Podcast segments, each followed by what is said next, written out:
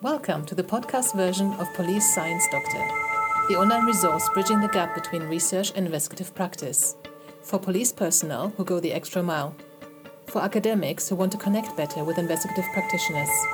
On YouTube and on policesciencedoctor.com.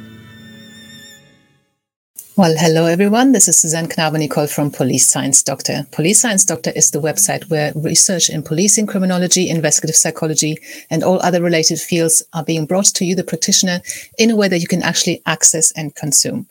So what I do is I try to translate research that is relevant to frontline officers and anyone who's operational or whatever your role may be in policing, law enforcement, and related industries, really, and translate them into something that I think you will be able to use. So one of those things is the videos that you can watch on the website. They're also um, displayed as a, also broadcast as a podcast.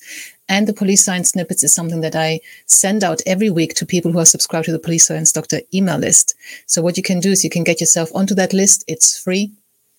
And with that, basically, you'll be able to get these police science snippets emailed to you every Tuesday. And the snippets are basically three pieces of golden nuggets that I found in research articles that are mainly published very recently that I think will be of immediate use or something applicable for you to use straight away. Because much research, as you may know, is very abstract. It's very, con- very, um, theoretical and it's not something that you can really put into practice very easily. But I try to find three things that I can share with you that I think you will be able to use in one way or another. So the three snippets I have I have for you this week are first one is single parent families and delinquency. The likelihood of juvenile delinquency increases most when one, children are born to a single parent, followed by children with separated parents and children experiencing parental death, compared to children growing up with both biological parents. So, you know, all other factors aside, just when there's a single parent family, it is there is a higher risk of delinquency in the child coming up, and that is increased if the child is already born into a situation where the parent is single. Um, the risk was also higher when, two, the single parent family started at a younger age. So it's not quite as bad as um, when you when you're basically born into these circumstances, but it's still worse than if you're if you're becoming a single parent family later on in the child's life. And three, when children grow up with only a biological mother for both sons and daughters compared to only a biological father. So if they're going, if the children are going to grow up with a single parent, it's got a bit of a higher risk if it's a single a single mother rather than a single father. And the link to the original research, as always, is in the email that is sent out every Tuesday.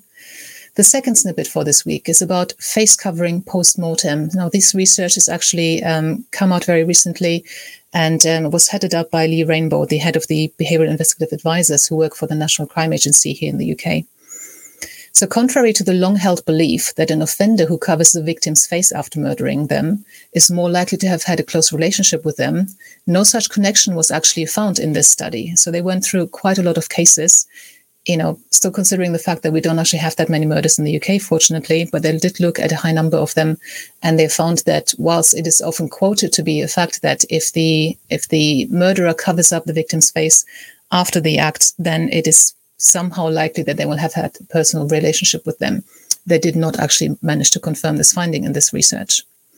Masking may well indicate guilt or remorse or an attempt at depersonalization. However, it does not necessarily indicate a prior connection between victim and offender. And again, the link to that article is in the email. Uh, the other thing, if you subscribe to the email list, whilst you get these emails sent to you with the link to the original research, you also get access to the whole back catalog of all the previous science snippets. So this is week 60 that I've been doing this, and you will be able to download all the PDFs from the previous weeks if you so wish. And the last snippet for this week sexual violence interviews. Um, so they did a study where they actually spoke to victims of sexual violence who had been interviewed by police for their cases and to get some information on how they think police should be interviewing victims of sexual violence. Survivors of rape stated that interviewer training needs to emphasize diversity to enable them to work with individuals with different life circumstances.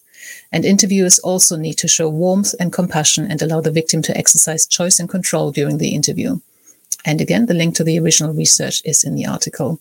So I hope you found this of use and um, if there's any suggestions you have. So, for example, if you're a researcher, if you're an academic, if you're a um, practitioner who's come across any research that you think might be actionable, that might be something that um, you know a colleague of yours somewhere around the world could put into practice straight away or start thinking or considering straight away. So is it something usable, something that's not just theoretical, um, something that's actually useful for law enforcement practitioners? Please do email the article to me or email me what the article is. Um, I might be able to include it, include it into the, in these snippets, and I'll credit you as well if you do that.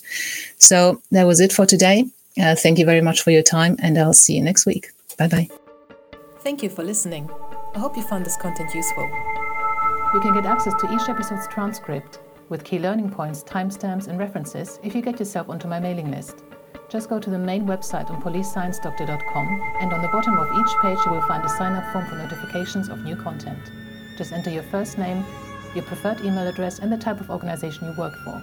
You will not get any spam. This is just for me to let you know about new content and for you to get access to all the transcripts.